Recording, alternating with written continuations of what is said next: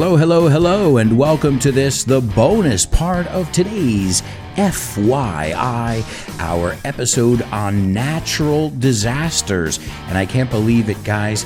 This is our seventh episode in season three, and that's 30 episodes per season. Well, 120, no, 60. See, there's my math again. 60 per season if you're a patron. So thank you to all of you guys, and I hope to continue creating this content for a long time. I'm enjoying it, and it seems like you guys are as well. And that, for me, is the greatest reward I could ever ask for. All right, well, let's get back into our topic. And believe me, guys, I've been thinking about this a long time how to deal with this topic. ¿Cómo tratar con ello? Because, of course, we're talking about disaster, destruction, damage, words that are ugly words but they're also things that we have to talk about. So I hope I'm giving it the seriousness it deserves without boring you. Sin aburrirte. I don't want anybody falling asleep in my class, but I thought it was good to take a look at all this vocabulary. So let's look at some of the worst disasters, worst natural disasters in history. And the death toll, I think you would say maybe tasa de muerte, la cantidad de gente que ha muerto we said before the casualties, the death toll. Now, this list doesn't include epidemics or famines. And a famine, I think you say hambruna is the word. So it doesn't include epidemics or famines. Now, the worst natural disaster in history, according to the amount of people who died, death toll, that's 1931. So, not too long ago, you know, 1931, we're not talking about the 1800s or Mount Vesuvius back in the day. I mean, we're talking about pretty recent history, 1931. And the highest figure, what I've done here is I've gotten the highest figure. There are always estimates, uh, estimaciones, but of course, the further back you go in history, the harder it is to trust those sources, esas fuentes. But they say, according to a high estimate, 4 million people were lost. 4 million lives were lost in the China floods of 1931. And you know what caused them? Excessive rainfall. Sure, if you have excessive rainfall, well, the dams, the rivers, well, the water won't be held back, and soon it will overflow into the streets. And that's what happened. So, because of excessive rainfall, we also uh, we jokingly say in English because it rains a lot in the northeast of the United States. Sometimes we say it's monsoon season. No, cuando está lloviendo a cántaros, when it's pouring in New York, we're like, man, is it monsoon season? I don't think we really have monsoons in New York, but we use that jokingly. Another way we talk about rain in the States is we say downpour, but this is heavy rain. When it's pouring, there's downpour, as opposed to drizzle. Drizzle, you say chirimiri? I think another way is a light rain. But I will tell you, in the United States, you won't hear them say, We've got uh, a lot of rain this weekend. There's, they say, uh, We're expecting heavy showers in the New York area. ¿Qué? Duchas pesadas? Yeah, heavy showers in the New York area. That's how we would say a lot of rain, light showers. So there's a whole vocabulary that you can get by watching meteorologists. And let's be honest, some are more entertaining than others, aren't they?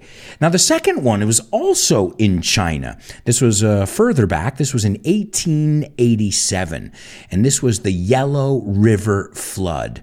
Two million people were lost. So, if you recall, before we said that floods were the most common, they're also the most deadly so far. The two floods where the most people, the two natural disasters where the most people were lost were both floods. And the third one? Is the third one a flood? What do you guys think? No. The third one was an earthquake. Again, in China. Anybody feel like moving to China? No thanks. this was in 1556. Whoa, we're going really far back now. 1556, 830,000 people perished. Os estoy dando muchas formas de decir fallecer hoy.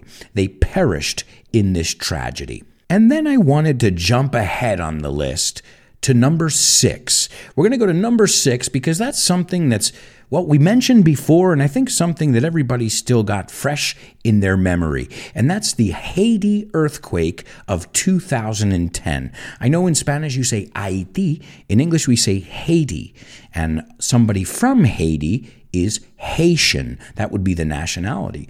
So this was uh, an earthquake that hit Haiti, the island of Haiti, in 2010 and this was one of the more recent natural disasters. The magnitude was 7.0 on the Richter scale. 7.0, which makes it one of the strongest earthquakes the world, I didn't say that area, I said the world has ever seen. So, and it's recent history, guys. We're not talking about decades and de- I mean, this is recent. The Haiti earthquakes, and it rocked the country. It rocked in this sense means it devastated the country. Uh, there were aftershocks, and this is another thing. We said the word aftermath, but an aftershock is usually after an earthquake. There are these tremors that happen later, that later on, because, well, it's vibrating. So, if you notice, when you ring a bell, it vibrates little, little, but it continues to vibrate, right? Same kind of idea behind it. You know, you think 2010, we're still losing almost a half a million people, people dying of hunger, people losing their homes. And a lot of people criticized, obviously, the, there was a lot of criticism, in the global community, that we could have done more. Same thing happened with Katrina, too. So that's the real question we've got to ask ourselves. How prepared are we for one of these situations? Because it's all smooth sailing until the storm comes in. As they say, the calm before the storm. Tenemos la misma expresión en inglés. And again, these names have become all too common Katrina, Ida, Andrew, La Palma. You know, these, I just feel like every day, it seems, there's a natural disaster happening around the world. So I decided to take a look at the stats. How many natural disaster events, they call them, for this study. How many natural disaster events do you think there were in 2020? Worldwide, I mean, all around the world. I want you guys to take a guess. Take an educated guess, a hypothesis. What did you say? Did you say 100? Hmm, nope, more. Did you say 500? All right, well, lower. 416 natural disasters. That is more than one a day. Do the math, guys. 365 days a year, that's 416. Instead of two happening in one place, they're happening at different places around the globe. So, how many people are killed in an average year?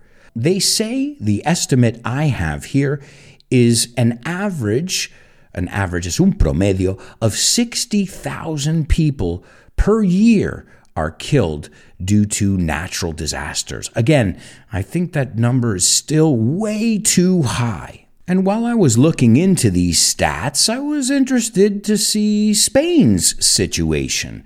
So, what's going on in Spain? Recently, we've had some fires, we've had flooding, this volcano as well.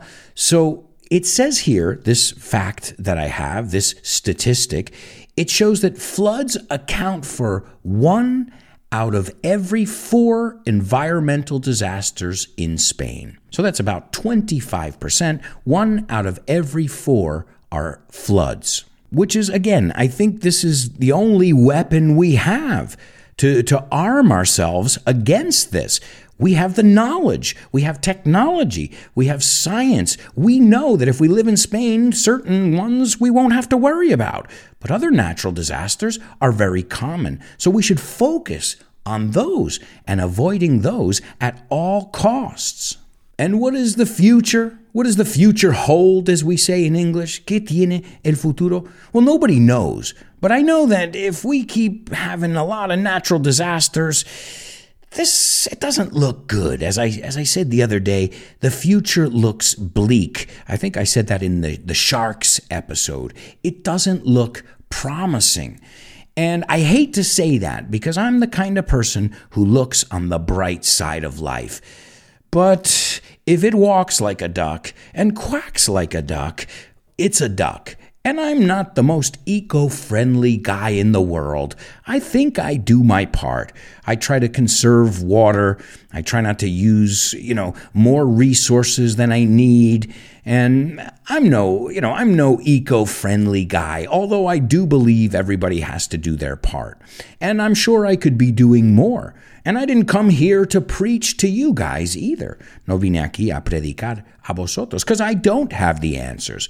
But I do think we need to talk about it. So I'm curious. You guys can tell me on Patreon. What do you think? We'll also look at it in the review class. I mean, what do you think? Do you think we can turn this thing around, or do you think we've done too much damage? And as we say in English, the damage is done. Now, I would hate to think that. And why would I hate to think that? I am a father of a two year old girl, and the last thing that I want to think about the future is that there is no hope. So I have to believe that we can turn things around. I have to believe that for her, for her generation, for the future. Why? Because they have the same right that we've had and enjoyed all our lives to sit under a tree and get some of that beautiful shade that only a tree can give you, and sit next to a brook, un arroyo, and enjoy nature in all its splendor. It seems so simple, but it's so essential. I love what American writer Ralph Waldo Emerson said about nature. Now, Ralph Waldo Emerson, he was a guy who was known for writing about nature, respecting nature, and looking to nature for the answers. And he also was friends with Thoreau. So if you guys want to read about nature in English, I mean, there's no better pair than Ralph Waldo Emerson and Henry David Thoreau. And this is what Ralph Waldo Emerson had to say. And I, I wanted to share this with you because I think it sums it up beautifully. He says, Shallow men believe in luck or in circumstance. Shallow, we looked at that in the Sharks episode, poco profundo. Shallow men, and I, I think when they say men, they mean shallow people. Shallow people believe in luck or in circumstance, creen en la suerte, o las circunstancias. Strong men or strong people believe in cause and effect. I think that is perfect. I mean, it just says, like, oh, well, nature's just doing what it does. Or maybe we're doing something that's causing that. Either way, I think we have to question it. Uh, my father always says something, and I think it's a beautiful expression. And my dad's really good. He's a, a philosopher in his own right and a nature lover as well. It's the reason I love nature so much, because my dad is what we would call a tree hugger. ¿Sabéis esta palabra? A tree hugger, un hippie que abraza, un abraza árboles. hey, if I can choose between a dad who cuts down trees and plants trees, I know which dad I want. Because what are children in the end? Children are little plants. They're little plants that we, we want to grow into big, strong trees one day. So we need to take care of them the same way we need to take care of nature. There's an obvious parallel there, isn't there? A little sunlight, a little water, a little attention, a little love, and that thing will grow into a beautiful tree. But if you neglect it, if you poison that ground, if you don't let it get light, if you don't take the necessary steps, that tree's not going to grow. It's going to wither, and to wither is to die slowly. I think when we talk about flowers, the word wither is marchitarse, if I'm not mistaken. So, I didn't tell you what my dad said. One of the expressions he coined, well, I'll tell you two. Love is the essence of life. Esa es muy sencilla. Love is the essence of life. El amor es el motor o la esencia, él dice, de la vida. But another one that he says, and I really love, and I think this one is really his. I've never heard anybody say it this way, and it makes perfect sense. My father says, luck is labor under constructive knowledge. So, él dice que no existe la suerte. There's no such thing as luck. Luck is working hard, labor, under constructive knowledge, bajo conocimiento y sabiduría. O sea, trabajando en la dirección que quieres ir. Right? Like we always say about luck, they say luck is being in the right place at the right time. Mm, yeah, that's luck. Recognizing it is not luck. I love when we talk about luck. So there's a little bit of luck in life, and we all, we all know that. But I'm a strong believer in cause and effect. And I told you guys that I, I wasn't going to preach to you. We're just missing the choir. Solo nos falta el coro. I, I'm just missing an amen at the end. well, I feel strongly about this, guys. To feel strongly about something is, you know, my opinions are very strong. I feel strongly. I do feel like we need to do something. And even more so now as a father. I wouldn't want my daughter to get wind of what we're doing to the planet. did you see what I did there? Uh, the expression to get wind of something is enterarse. okay, well, I figured I would teach you some good expressions that had to do with all kinds of weather and storms because obviously it's a part of life. So we have a lot of idiomatic expressions that reflect that. To get wind of something, enterarse de algo, usando la palabra viento. Another one that uses the word wind is to throw caution into the wind. And when I moved to Spain from New York City, I threw caution into the wind. Lo arriesgué todo. O sea, tiré eh, eh, todo mis reglas, todo al viento. Hasta luego, no me hace falta. To throw caution into the wind, to take a risk. And sometimes it turns out okay, and sometimes it doesn't. But I'm glad I threw caution into the wind and came to Spain because I'm on cloud nine right now. What? To be on cloud nine, estar en la novena nube, nube, excuse me, estar en la novena nube, eso me cuesta decir. To be on cloud nine is to be very happy. I hope you guys are on cloud nine when you listen to this program. Another one which I'm sure you're familiar with, we were talking about dust storms. This one comes from a song. Another one bites the dust, and another one comes, and another one comes, another one bites the dust. You say the same thing, morder el polvo, to die, to bite the dust. Uh, another one, to be under the weather. Now, what does this mean? Have you heard this one before? I'll give you a clue. It's got nothing to do with weather. no tiene nada que ver con tiempo. To be under the weather means that you don't feel great. You're not feeling so hot, as we say in English. Ah, I'm under the weather. I think the, the translation in Spanish would be pachucho. But don't worry, if you're under the weather, you'll get better and hopefully you'll be able to weather the storm. Aha, capear el temporal, to weather the storm. We looked at that in our New Orleans episode. But remember, I had to see a lot of these expressions 20, 10, 20 times until they came out of my mouth naturally. So we're exposing you to all these expressions here that you will hear. And if you don't like it, I'm sorry. I don't expect anybody to storm out of my class.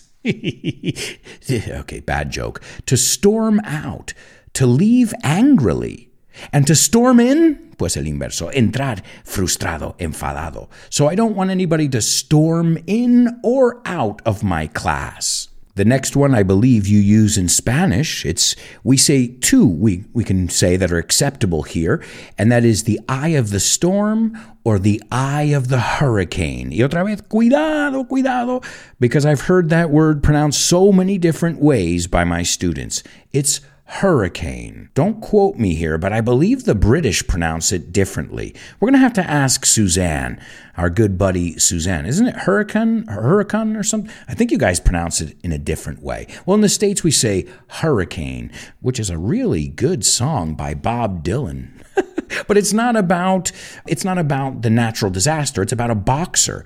But it just proves my point, exactly what I said before, that storms, we name boxers after them. We name, you know, all kinds of different things in our society around storms from songs. Remember ACDC, Thunderstruck. Here I am, rock you like a hurricane by the Scorpions. So, see how many you can find in pop culture. So, what we're learning here is that no matter how storms, no matter how devastating storms can be, they're inspirational. They inspire us. They're a part of nature. And of course, as I always tell you, I've learned more from the negative things in my life than when everything's going well. I've learned from adversity. Uh, so maybe that's what it is. We learn, we pay attention, we realize our own existence that it's it's temporary we are mere mortals so it kind of uh, makes us look our own mortality in the face because a lot of times let's be honest humans walk around like we are invincible like nothing can stop us until a big tidal wave comes your way, and then it's curtains, as we say. But that's okay, guys. Don't kick up a storm.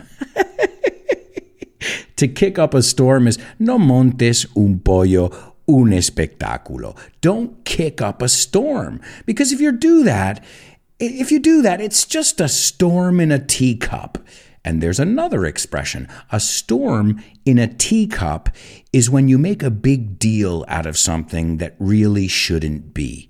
You overreact.